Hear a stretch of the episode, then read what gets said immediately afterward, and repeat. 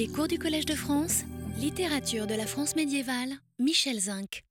Lors du cours précédent, j'ai dit une bêtise qui m'a été signalé par une auditrice à la fin du cours. Enfin, c'est une sorte de lapsus, je me suis emmêlé. Euh, c'est quelque chose que je sais bien, j'en avais déjà parlé l'an dernier. Donc, un, je me répète, et deux, euh, je dis des sottises. Si la technique était moins avancée qu'elle ne l'est de nos jours, hein, ce qui nous fait perdre du temps avec ces appareils, etc., ce ne serait pas grave.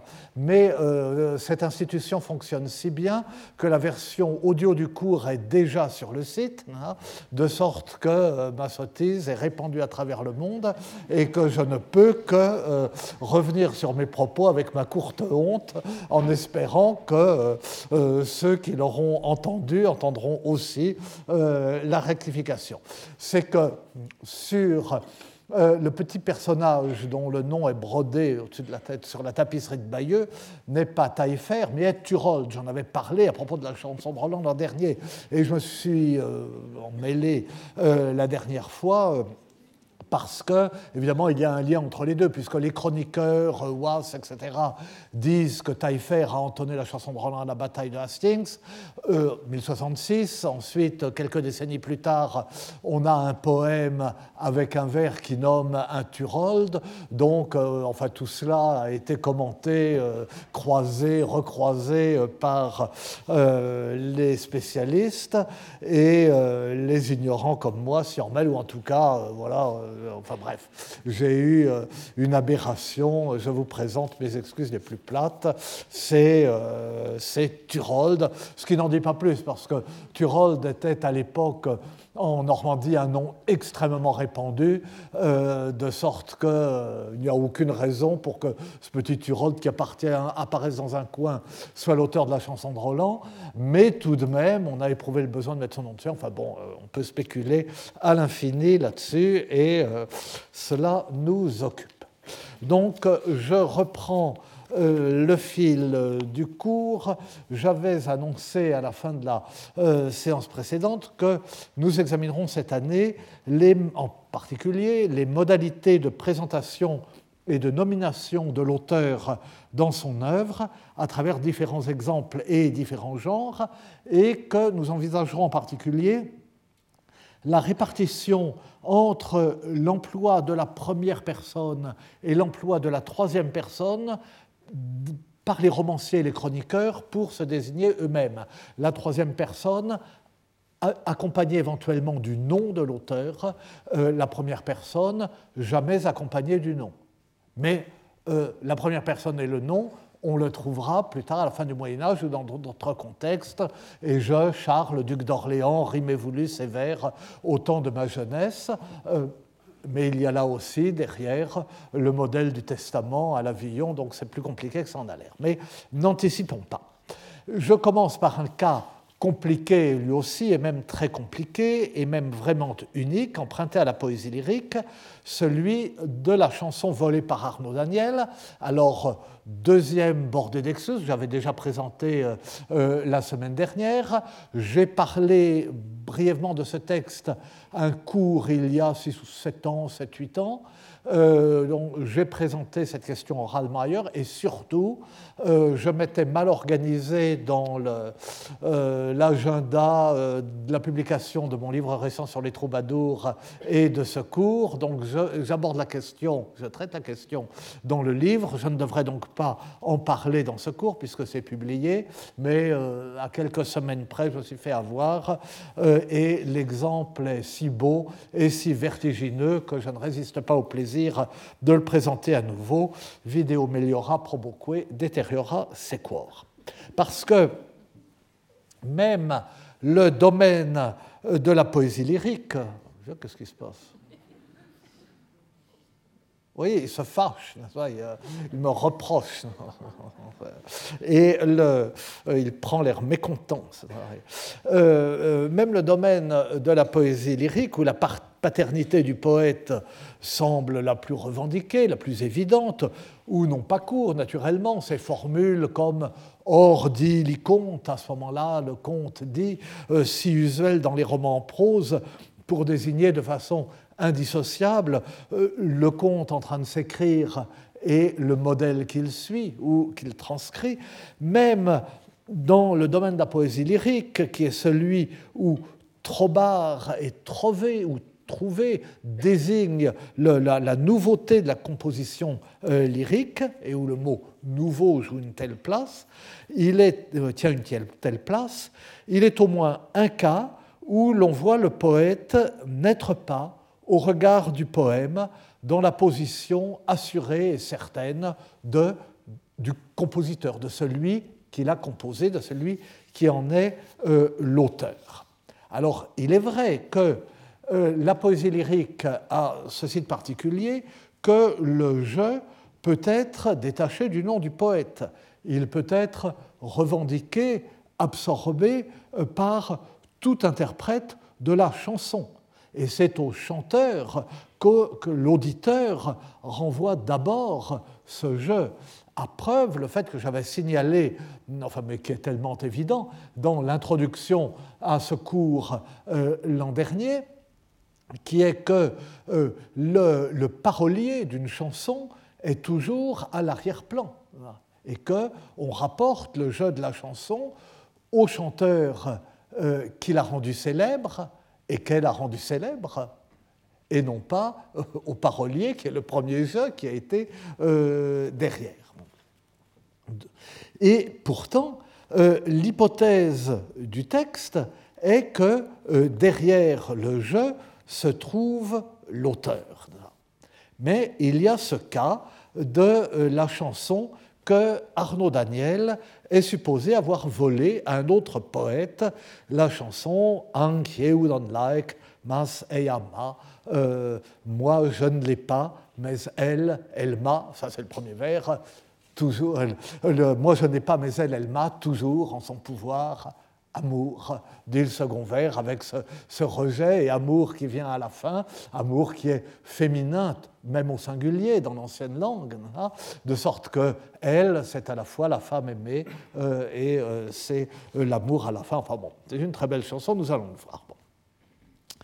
Chantée par Arnaud Daniel, la chanson ne peut être que d'Arnaud Daniel, et le jeu celui d'Arnaud Daniel. Et c'est sur ce jeu du fait que le jeu appartient à celui qui chante la chanson que repose la raso, euh, donc l'explication en prose donnée par un des, certains manuscrits autour de la chanson, ou un manuscrit, et qui prétend la renvoyer à son véritable auteur. Mais il n'empêche que la chanson reste placée sous le nom d'Arnaud Daniel et que c'est justice et pourquoi est-ce justice? Eh bien, nous allons le voir, et je livre dès maintenant, euh, aux dépens du suspens, euh, mais pour la clarté pédagogique, ma, mais ce n'est pas très clair, la conclusion, c'est que la chanson ne peut être que d'Arnaud Daniel parce qu'elle ne peut pas être de lui, et inversement. Alors, je reprends le détail de ce cas logiquement insoluble, mais vous voyez, j'aurais, c'est au-dessus de mes forces de m'en priver, c'est tellement le, sujet, notre sujet même. Alors, c'est une raso amusante, mais qui est également intéressante parce que dans le corpus considérable des Vidas et des Rasos, c'est la seule qui porte sur la composition poétique euh, elle-même. Non pas sur les obsessions qui nourrissent le poème, non pas sur les amours du poète avec tel ou tel et les déboires ou les joies qu'il a pu connaître dans sa vie, mais sur l'acte même par lequel le poème devient poème. C'est la seule raison qui traite de la jeunesse du poème, la seule qui, en offre, qui offre un récit de la création poétique. Et à vrai dire, le récit, en la circonstance, non d'une genèse, mais d'une anti-genèse. Un récit de la non-création poétique par laquelle la création poétique advient pourtant. Donc c'est la raison de cette chanson, Anke non like, Masayama Totstans, son poder amors. Vous savez que Arnaud Daniel, euh, très admiré de Dante, surtout connu pour euh, sa sextine, sa chanson de l'oncle et de l'ongle, et pour dans, la virtuosité euh, métrique extraordinaire. Mais alors, il est surtout connu pour sa sextine, mais on peut, il est permis de trouver ses autres poèmes plus saisissants et plus profonds. C'est Arnaud Daniel est le maître de la tension paradoxale et douloureuse du langage. Donc, ça a une grande importance pour la raso et pour le poème. Des rythmes hachés, des sonorités rugueuses, un vocabulaire rare, des ellipses, des oxymores, toute euh, euh, cette tension paradoxale et douloureuse du langage qui répond à la tension paradoxale et douloureuse de l'impossible amour, c'est le fondement même de la poétique des troubadours. Et sa brève vida et la chanson qu'elle cite et sur laquelle elle s'appuie le disent assez. C'est là-dessus euh, qu'elles insistent. Et euh, c'est une vida qui est conservée par sept manuscrits, qui est très répandue, et qui est elle-même une des rares vidas à être explicitement attentive à la manière poétique du troubadour. Donc, Arnaud Daniel, si faut d'aquella incontrada don von Arnauds de Meroy, de l'Evescat de Périgord, d'un castel qui a Henri Bayrac. Je lis en traduction. Arnaud Daniel était de la même contrée qu'Arnaud de Mareuil, de l'évêché de Périgord, d'un château qui a nom Ribérac, et c'était un gentilhomme. Il apprit bien les lettres et se délecta à trouver, à composer des poèmes ou des chansons, et il abandonna les lettres et se fit jongleur, et prit une façon de trouver en rimes précieuses. Aussi, ces chansons ne sont-elles pas faciles? Mais voyez, dans le texte original, il y a euh, léou, ne sont pas légères, et renvoient donc à l'opposition entre le trobard léou et le trobard clus, la façon de trouver légère et la façon de trouver fermée, euh, hermétique. Elles ne sont pas faciles à comprendre ni à apprendre. Il aima une grande dame de Gascogne, ou il aimait une grande dame de Gascogne, épouse de Guillaume de Bouville, mais on ne croit pas que la dame lui fit jamais plaisir d'amour, selon le droit d'amour. Et c'est pourquoi il dit Arnaots camas laura et a plobu et nadi contra suberna. Je suis Arnaud qui amasse le vent et chasse le lièvre avec le bœuf et nage contre le courant, contre la marée.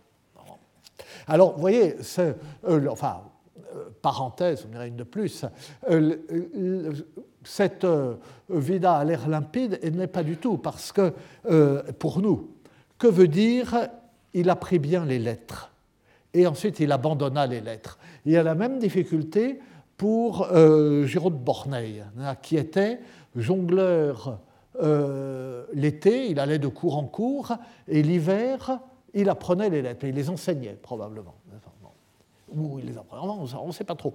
Apprendre les lettres, ça ne veut pas dire qu'il euh, euh, qu'il a appris l'alphabet, euh, bien sûr. Est-ce que ça veut dire qu'il a appris l'art poétique? Il a appris les lettres et il a pris son plaisir à composer des poèmes, à trouver. Bon, ça va de soi. Mais ensuite, il abandonna les lettres, se fit jongleur et prit une façon de trouver en rimes précieuses.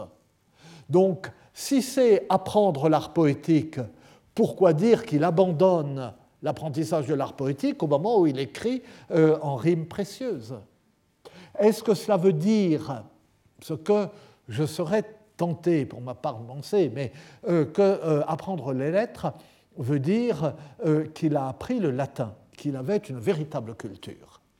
Et il renonce à cette culture, à ces études savantes au moment où il se fait jongleur, mais il continue dans l'art poétique en langue vulgaire. À mon avis, euh, c'est plutôt cela. Mais vous voyez, rien n'est jamais simple avec eux. Alors, là, Razo qui nous occupe est, oui, l'unique Razo qui porte sur une de ses chansons, et, donc il y a la vida, puis les chansons, et c'est tout, euh, même pour la sextine. Mais il y a cette Razo qui est conservée dans le seul euh, chansonnier R. Euh, ce qui est intéressant, ça, ce n'est pas, contrairement aux autres, un chansonnier euh, vénitien, enfin d'Italie du Nord, c'est un chansonnier qui était probablement l'anthologie personnelle du comte Henri II de Rhodes à la fin du XIIIe siècle. Et donc, peut-être que cette raso correspond à cette attention à l'art poétique de ce grand seigneur nostalgique de l'art des troubadours et qui a essayé de reconstituer une cour courtoise, si euh, je peux oser pléonasme, à la manière de ce qu'il se figurait avoir été euh, les cours littéraires du siècle précédent. Bref, voilà cette raison que je donne avant la chanson. Et von Adventura quel von on la del Richard d'Angleterra. Et en la corte, un ostro joglar es comes, lo com el trobava on puscaras rima, es comes lo, pardon, com el trobava on puscaras rimas que el. Arnausten so ad esquerna, e feron messios, cascus de son palafre, que non fera, on poder del rei. El reis, en claus cascon, una cambre, etc. Et il arriva euh, qu'il était à la cour du roi Richard d'Angleterre, et pendant qu'il était à cette cour, un autre jongleur le défia en disant qu'il trouvait en rime plus précieuse que lui. Arnaud tint cela pour une raillerie. Ils parièrent, chacun son palefroid, qui serait à la discrétion du roi. Ils parièrent que l'autre n'en ferait pas autant, euh, que, enfin, que chacun l'emporterait sur l'autre. Le roi les enferma chacun d'eux dans une chambre. Et Arnaud, de l'ennui qu'il eut, ne fut pas capable de lier euh, un mot euh, avec un autre. Et ce, verbe lié, lacé, entrelacé, attaché, c'est euh, un mot très fréquent et typique du vocabulaire des troubadours pour désigner la composition poétique. La composition poétique, c'est de lasser, enfin avec deux S, euh, avec euh, un C, je veux dire, avec lasser, entrelacer les mots. Et euh, je sais, dans la, euh, tornade de Bernard Marty, euh, ainsi je vais entrelaçant les mots et affinant la mélodie, la langue est entrelacée dans le baiser, hein, pour réunir l'amour et la poésie. Donc il n'arrivait pas à euh, lier euh, un mot euh, avec un autre. Le jongleur fit sa chanson facilement et promptement, et il n'avait que dix jours de délai. Et déjà le jugement devait être rendu par le roi au bout de cinq jours. Cinq jours étaient déjà passés. Le jongleur demanda à Arnaud s'il avait fait sa chanson. Et Arnaud répondit que oui, depuis trois jours passés. Or, il n'y avait même pas pensé. Et le jongleur chantait toute la nuit sa chanson pour bien la savoir. Arnaud réfléchit à la façon de lui jouer un bon tour, jusqu'à ce qu'en vint une nuit, le jongleur chantait sa chanson, et Arnaud euh, la retint tout entière, ainsi que l'air. Lorsqu'ils furent devant le roi, Arnaud dit qu'il voulait euh, chanter sa chanson, et il commença très bien la chanson que le jongleur avait faite. Le jongleur, quand il l'entendit, le regarda en face et déclara que c'était lui qui l'avait composé. Et le roi demanda comment il se pouvait faire. Le jongleur pria le roi d'en savoir la vérité, et le roi demanda à Arnaud comment cela s'était passé. Arnaud lui raconta tout comme cela s'était passé, et le roi en eut grande joie et tint toute l'affaire à grande raillerie. Les gages furent libérés, et le roi fit donner à chacun de beaux présents, et l'on donna la chanson à Arnaud Daniel.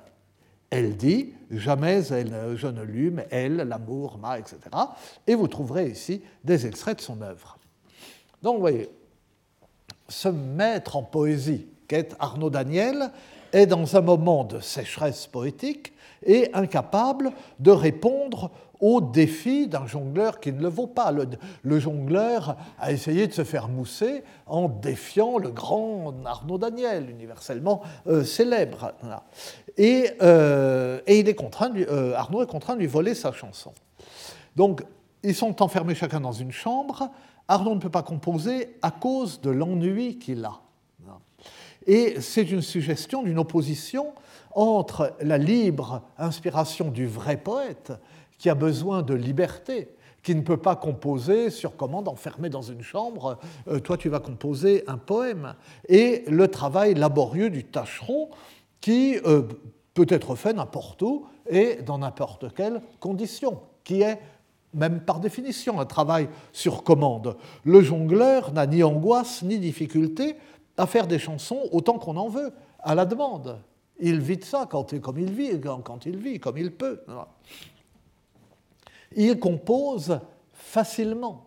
Léou, dit euh, la, la Une fois de plus, l'adjectif s'oppose au troparclus, au trobaric, à la manière fermée, hermétique ou luxuriante euh, d'Arnaud Daniel. À poésie difficile, création difficile. Donc on voit très bien que du point de vue de la composition poétique, euh, telle est la leçon euh, de la chanson. Des chansons légères, d'ailleurs c'est ce que dit la chanson, on peut en composer des chansons faciles, on peut en composer facilement. Mais des chansons difficiles, c'est autre chose. Ça c'est le premier mouvement, mais vous allez voir que ça se complique. Et d'abord, pourquoi le roi donne-t-il pour finir Arnaud Daniel une chanson qui n'est pas de lui? Et que signifie, qu'est-ce que ça veut dire La lui donner? Il, la chanson, d'abord la chanson n'est pas à lui, et si elle est à quelqu'un, elle est au jongleur qui l'a composée.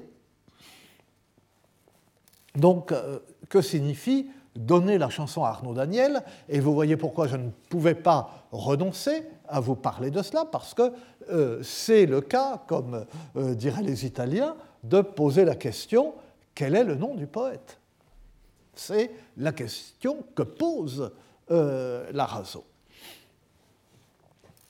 Alors, pour répondre, pourquoi est-ce précisément cette chanson qui a donné naissance à cette anecdote?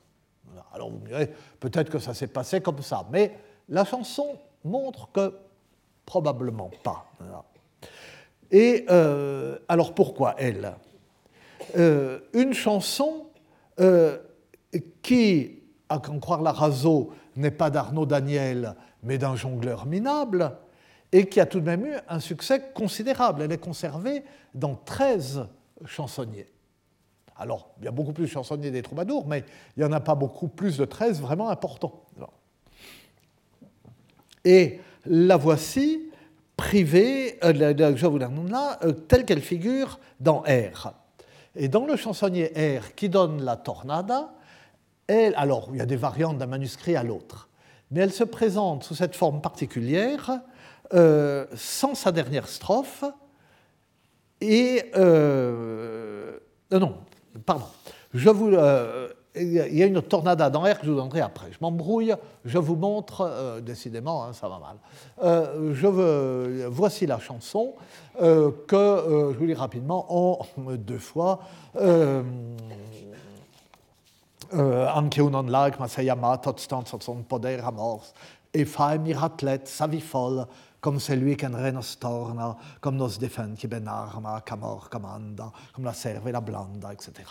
Euh, jamais je ne lus, mais elle, elle m'a toujours en son pouvoir l'amour, et elle me rend triste, joyeux, sage, fou, comme celui qui en rien ne se révolte, car il ne se défend pas, celui qui aime vraiment. Amour ordonne qu'on la serve avec déférence, grâce à quoi j'en attends avec patience une belle récompense au moment où elle me sera accordée. Je dis peu de ce qui est dans mon cœur, car la peur me fait trembler. La langue dissimule, mais le cœur veut ce où il trouve en souffrant du plaisir. Il, il cherche à la fois sa souffrance et son plaisir. Moi, j'en languis, mais il ne s'en plaint pas, car sur la terre entière, jusqu'à la mer qui l'entoure, il n'y a si belle, c'est clair, que celle que j'ai choisie et que je désire. Je sais très bien quel est son prix. C'est pourquoi je ne puis me tourner ailleurs. C'est pourquoi cela que je fais ce dont mon cœur souffre quand le soleil se couche et se repose, et je n'ose dire euh, qui m'enflamme. Mon cœur me brûle et mes yeux sont rassasiés pourvu seulement que sa vue me soit accordée. Voilà ce qui me garde en vie.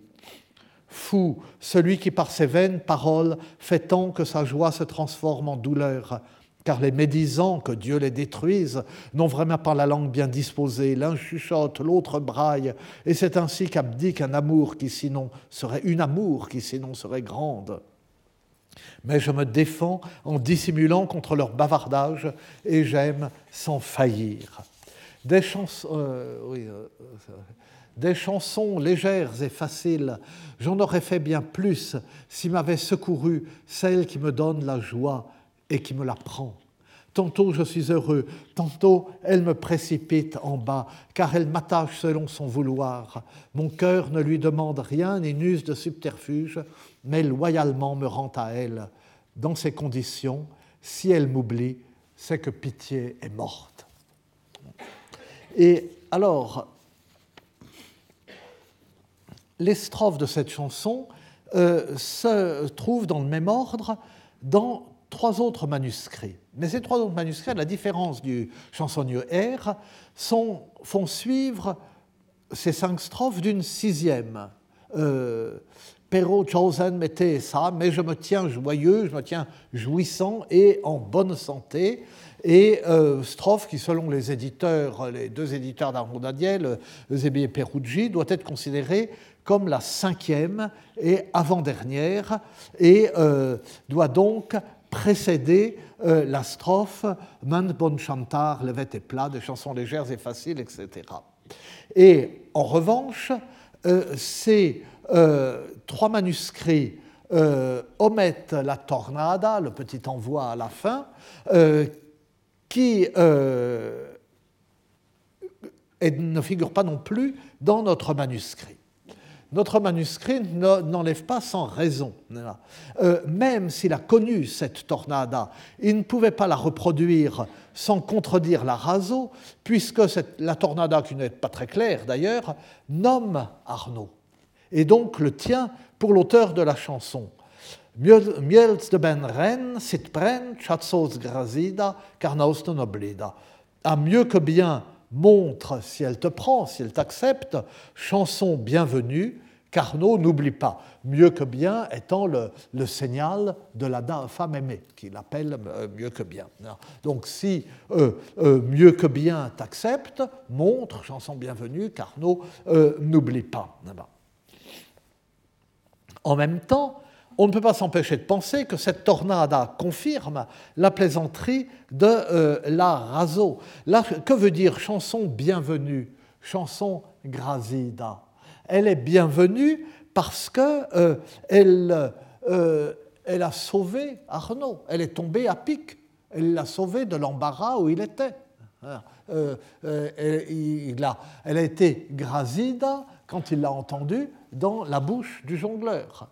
Donc même cette tornada que R omet prudemment, à la fois suggère au regard de la Raso que la chanson a été volée, elle est tombée à pic, Arnaud l'a prise, mais en même temps que Arnaud la récupère euh, et euh, l'envoie. Et d'ailleurs, Arnaud n'oublie pas peut s'entendre là encore à double sens, selon qu'Arnaud n'oublie pas mieux que bien celle qu'il aime, ou qu'il n'oublie pas la chanson, cette chanson qu'il a effectivement parfaitement retenue, à la raso, après avoir entendu le jongleur la chanter. Et de fait, donc la raso se fonde sur cette ambiguïté.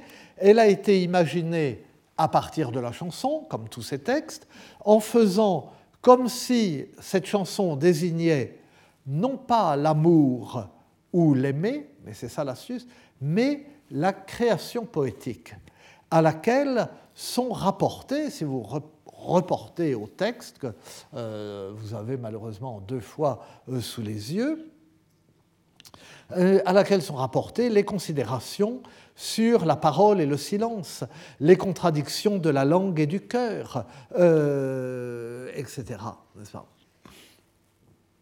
C'est au prix de ce tour de passe-passe que la chanson peut s'appliquer à la difficulté euh, de la création poétique.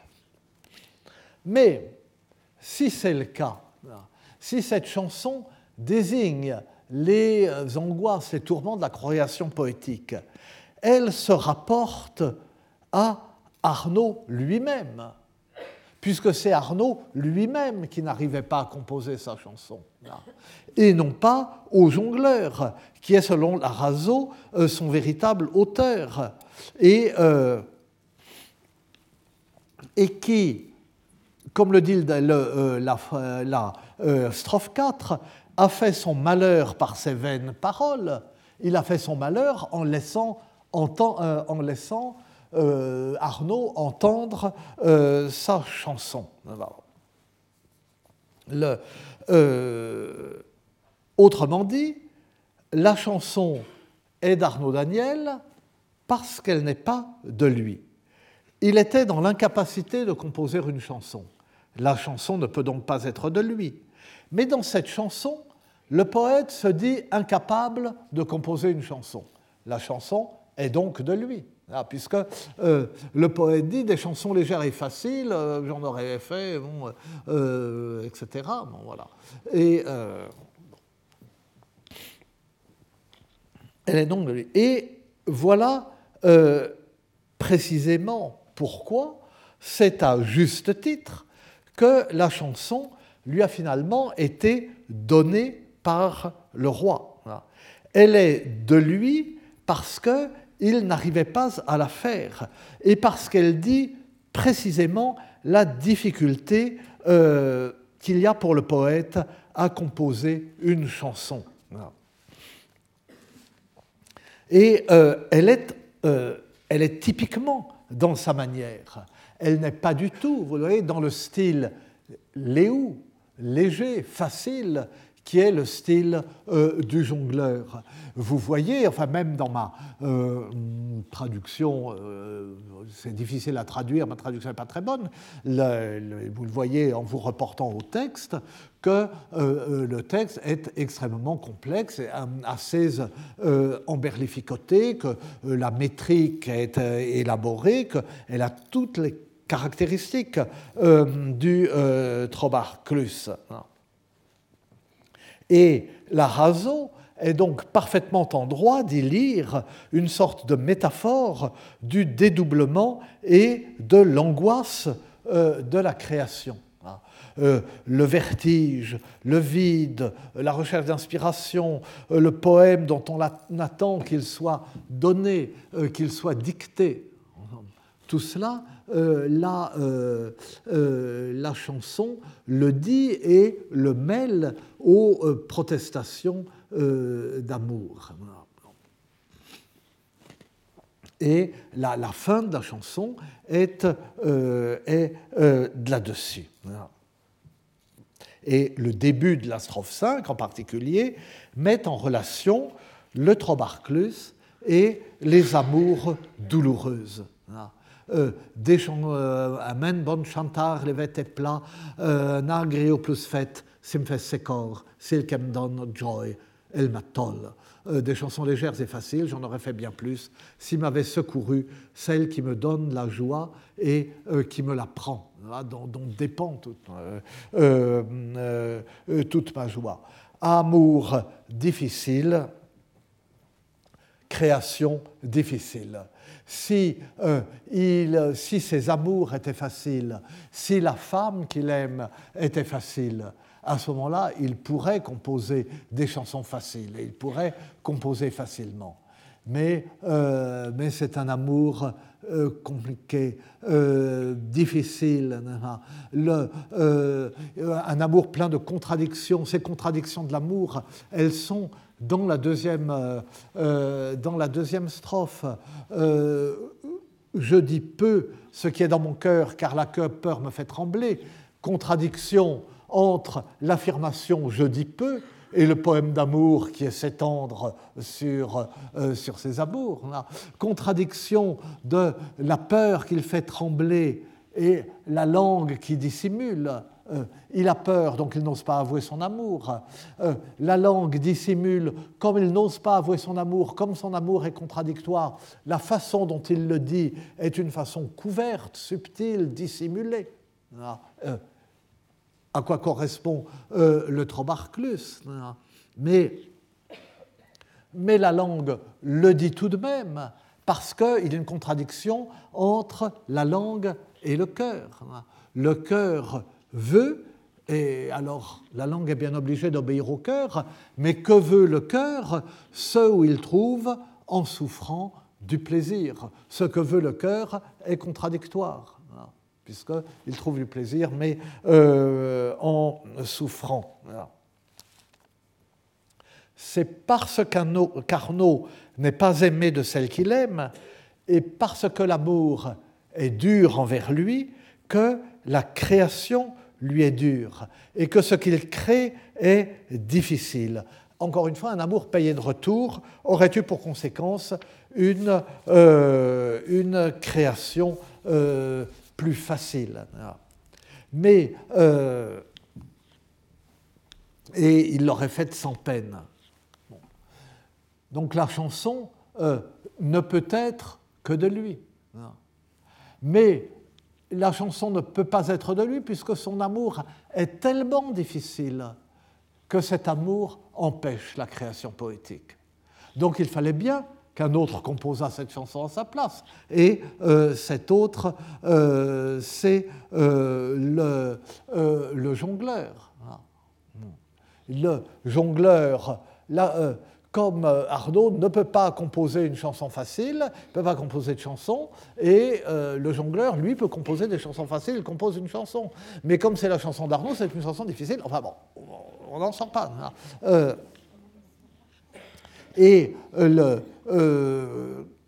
et c'est précisément parce que cette chanson est en réalité bel et bien de lui, est typique de sa manière, que euh, la Razo est en droit d'y lire la métaphore du dédoublement et de l'angoisse de la création, euh, euh, ce, vertige et ce vide. Mais alors, donc, la sécheresse poétique, donc, l'amour payé de retour aurait eu pour conséquence la création légère de chansons du Trobarléou, euh, l'amour difficile euh, aboutit à ce blocage du Trobarclus. Et ainsi, la sécheresse poétique qu'a connue Arnaud est mise en rapport avec la cruauté de celle qu'il aime. Si j'ose dire, c'est un fiasco. Mais la qualité de ces poèmes qu'il compose en carasrimas, en rimes chères, c'est-à-dire précieuses, recherchées, élaborées, mais aussi chèrement payées. La qualité de ces poèmes est à ce prix. Et dans toute la strophe 5, dans toute la dernière strophe, si elle désigne la chanson et non la dame, ce qui est possible euh, aussi. Euh, je ne sais plus ce que j'ai fait moi de la strophe 5, bon, ça va euh, les considérations des deux derniers vers sur l'oubli prennent un tout autre sens. Le poète, dans ces conditions, si elle m'oublie, c'est que pitié est morte, le poète a peur que sa chanson l'oublie, c'est-à-dire qu'il n'arrive pas à la composer parce qu'elle est exigeante et qu'elle diffère en tout de ces chansons légères et plates qu'il pourrait composer à l'appel, comme il le dit au début de la strophe. Ainsi vont l'amour et la poésie, amour facile, chansons faciles et nombreuses, amour difficile, chansons difficiles, peut-être pas de chansons du tout. Mais cette substitution de la chanson à l'amour ou à l'aimer, cette substitution, c'est la Razo et elle seule euh, qui la suggère, avec son histoire de fiasco poétique et de chansons volées. Cette anecdote amusante, cette connivence désinvolte, cette plaisamment injuste entre le grand poète et le grand roi aux dépens du jongleur euh, laborieux. Ah. Cette anecdote et cette connivence s'inventent à la faveur d'un détournement de la chanson au profit d'une réflexion sur la création poétique. Et c'est pour ça d'ailleurs que je pense que ce n'est pas un hasard si c'est dans ce chansonnier du comte Henri de Drodès euh, qu'on trouve euh, cette raso. Et la leçon presque malarméenne de cette réflexion est que l'impuissance poétique est la marque du génie poétique. Seul un poète exigeant et tourmenté, seul un grand poète peut en être frappé. Seul, il est à la merci des circonstances défavorables, la contrainte de l'enfermement, l'ennui ou la mélancolie de la solitude. Un poète superficiel, léger, peut produire encore une fois des vers de mirliton autant qu'il le veut et autant qu'on lui en demande. Et cette leçon est donnée auprès d'une double violence. D'abord, une distorsion du sens de la chanson, qui, de chanson sur l'amour, devient, euh, par la grâce de la Raso, chanson sur la création poétique, ce détournement s'autorise du jeu sur elle, Eia, dont on croit au premier vers qu'il désigne la femme aimée et dont on découvre à la fin du deuxième vers qu'il désigne amour. Et il s'autorise de ce jeu pour supposer euh, que ce Eya, dont on croit dès lors qu'il désigne l'amour, désigne en fait la chanson. Par une sorte de glissement. Et enfin, et ensuite, une violence faite à la logique, la chanson qui dit l'aporie euh, de la création poétique dans laquelle est enfermé Arnaud Daniel, il est supposé avoir été empêché de la composer par cet aporie même et euh, avoir dû la voler à un jongleur. Mais ce jongleur, dont il est clair qu'il ignore, lui, cette aporie, parce qu'il est trop léger pour composer autre chose que des chansons légères et faciles, aurait été, pour cette raison, incapable de composer la chanson qu'il a composée, et qu'Arnaud a été incapable de composer pour la raison qu'il aurait été le seul capable de la faire. La Razo sert donc la chanson dans ce nœud logique et poétique inextricable euh, que tel que je l'exprimais au début, la chanson ne peut pas être d'Arnaud Daniel parce qu'elle ne peut être euh, que de lui. La question posée est donc bien quel est le nom du poète Arnaud ou ce jongleur qui d'ailleurs est anonyme Si la réponse donnée par le roi d'Angleterre ne nous satisfait pas, si elle nous paraît même injuste, c'est que le poète est pour nous strictement celui qui a composé le poème. Mais pour le Moyen Âge, le poète, nous l'avons vu, peut être cette figure tutélaire, intérieure au poème, assimilée par lui, qui lui donne sa substance. Arnaud Daniel est au regard de la chanson, à en croire Larazo, un peu dans la situation de Bertrand de dans ses manuscrits de Bœuf de Anton, euh, qui renforce son autorité d'auteur en en faisant un personnage de l'histoire et donc quelqu'un qui n'a pas pu composer le poème. Et euh, au demeurant, la deuxième strophe de la chanson, de la chanson d'Arnaud Daniel, suppose l'éclatement du jeu en diverses instances qui s'opposent les unes aux autres. Nous venons, euh, je, viens euh, de le dire, il y a le cœur, il y a la langue et il y a moi. Mais qui est ce moi euh, qui est, qui est hors du cœur et de la langue, ou dont le cœur et la langue sont en dehors de lui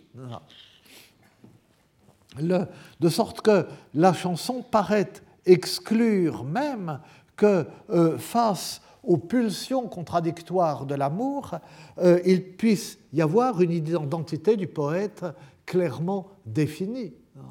Comment dire la chanson a été composée euh, sans arbitraire La chanson est du jongleur, la chanson est d'Arnaud Daniel, alors qu'on ne peut même pas dire qui est, peut-être qu'on peut dire pour le jongleur, parce qu'il est un personnage, il est simple.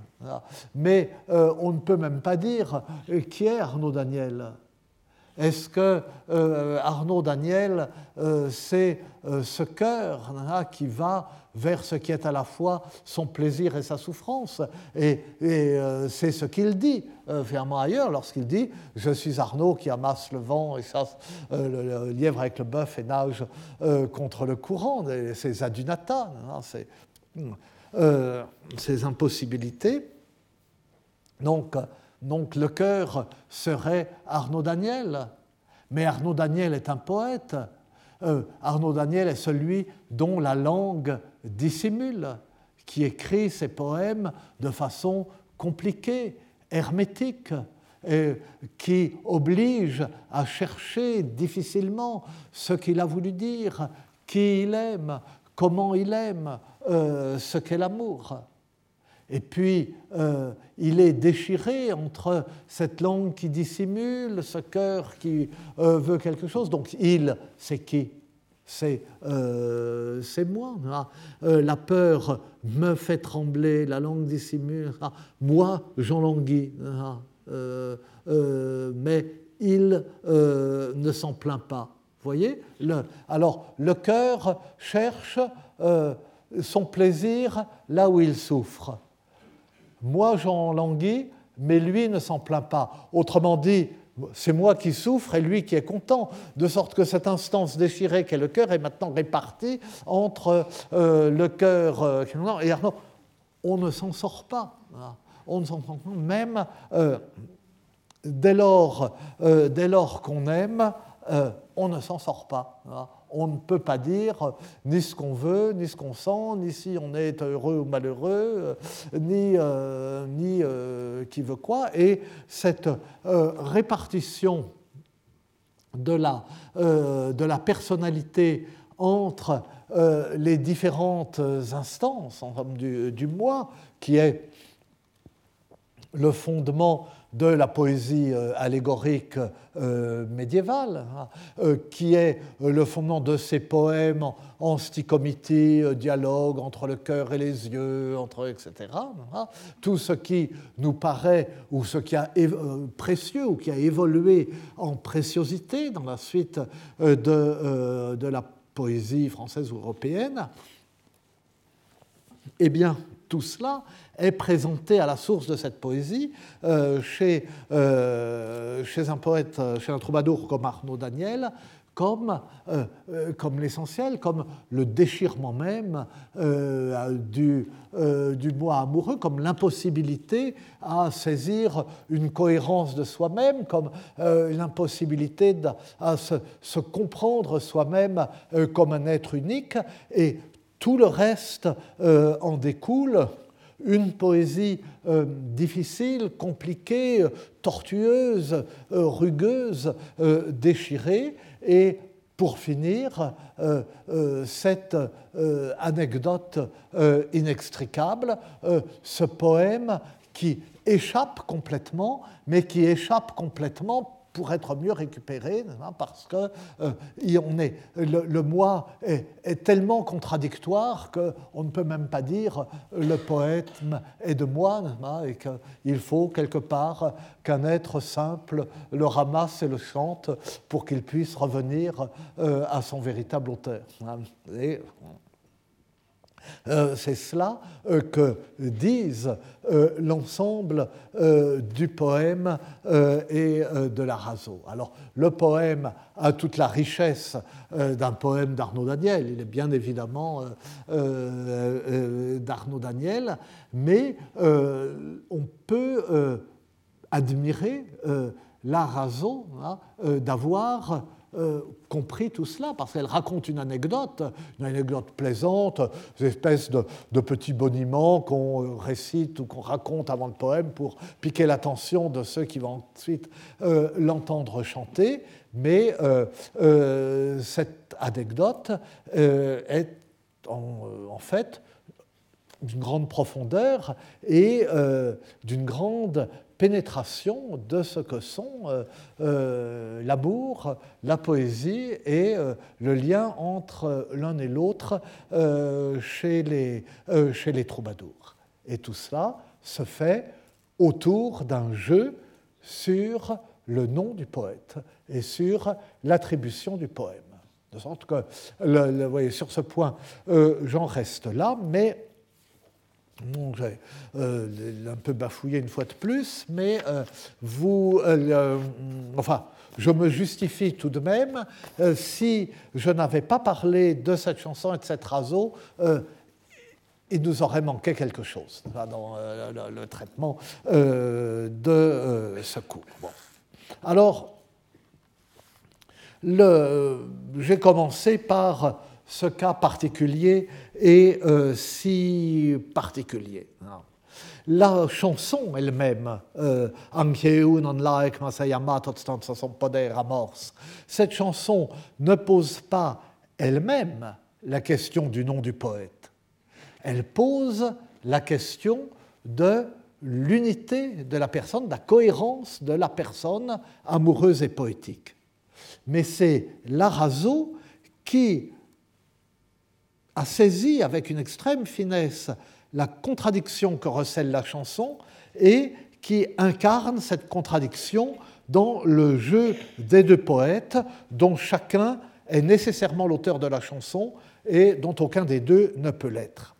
Mais cette raso nous montre que devant l'énigme que constitue le texte, une réponse spontanée, au moins pour euh, la poésie médiévale, ou pour les lettres médiévales, une réponse est de chercher un autre poète derrière le poète, et donc de supposer que le nom du poète est un pseudo-nom, un pseudonyme.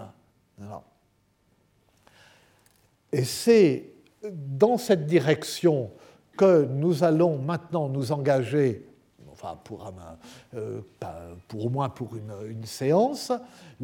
ce terme de pseudonyme appelle naturellement une réflexion sur le signal chez les troubadours, mais aussi sur les divers sobriquets euh, par lesquels les poètes se désignent dans euh, la poésie du Moyen Âge. C'est ce que nous verrons euh, lors de notre, la prochaine fois que nous nous verrons. Et, mais avant, euh, nous allons aborder euh, le séminaire cette semaine avec une présentation de Michel Jarty, le grand spécialiste de Valérie. Et qui va poser de façon radicale la question de, Valérie, poète euh, sans nom. Donc nous allons nous arrêter euh, quelques minutes. Euh, alors encore deux choses, mais hors, hors du cours. D'une part, la prochaine séance est donc le 8 janvier, après les, les vacances de Noël. Et lors de cette séance, il n'y aura pas de séminaire, il y aura juste le cours. Et puis le séminaire reprendra le 15 janvier avec Claudio Galderisi, si je ne me trompe. Et euh, d'ici là, euh, joyeux Noël. Donc nous, retrouvons dans cinq, enfin, on se retrouve dans cinq minutes euh, pour le séminaire. Retrouvez tous les contenus du Collège de France sur www.colège-2-france.fr.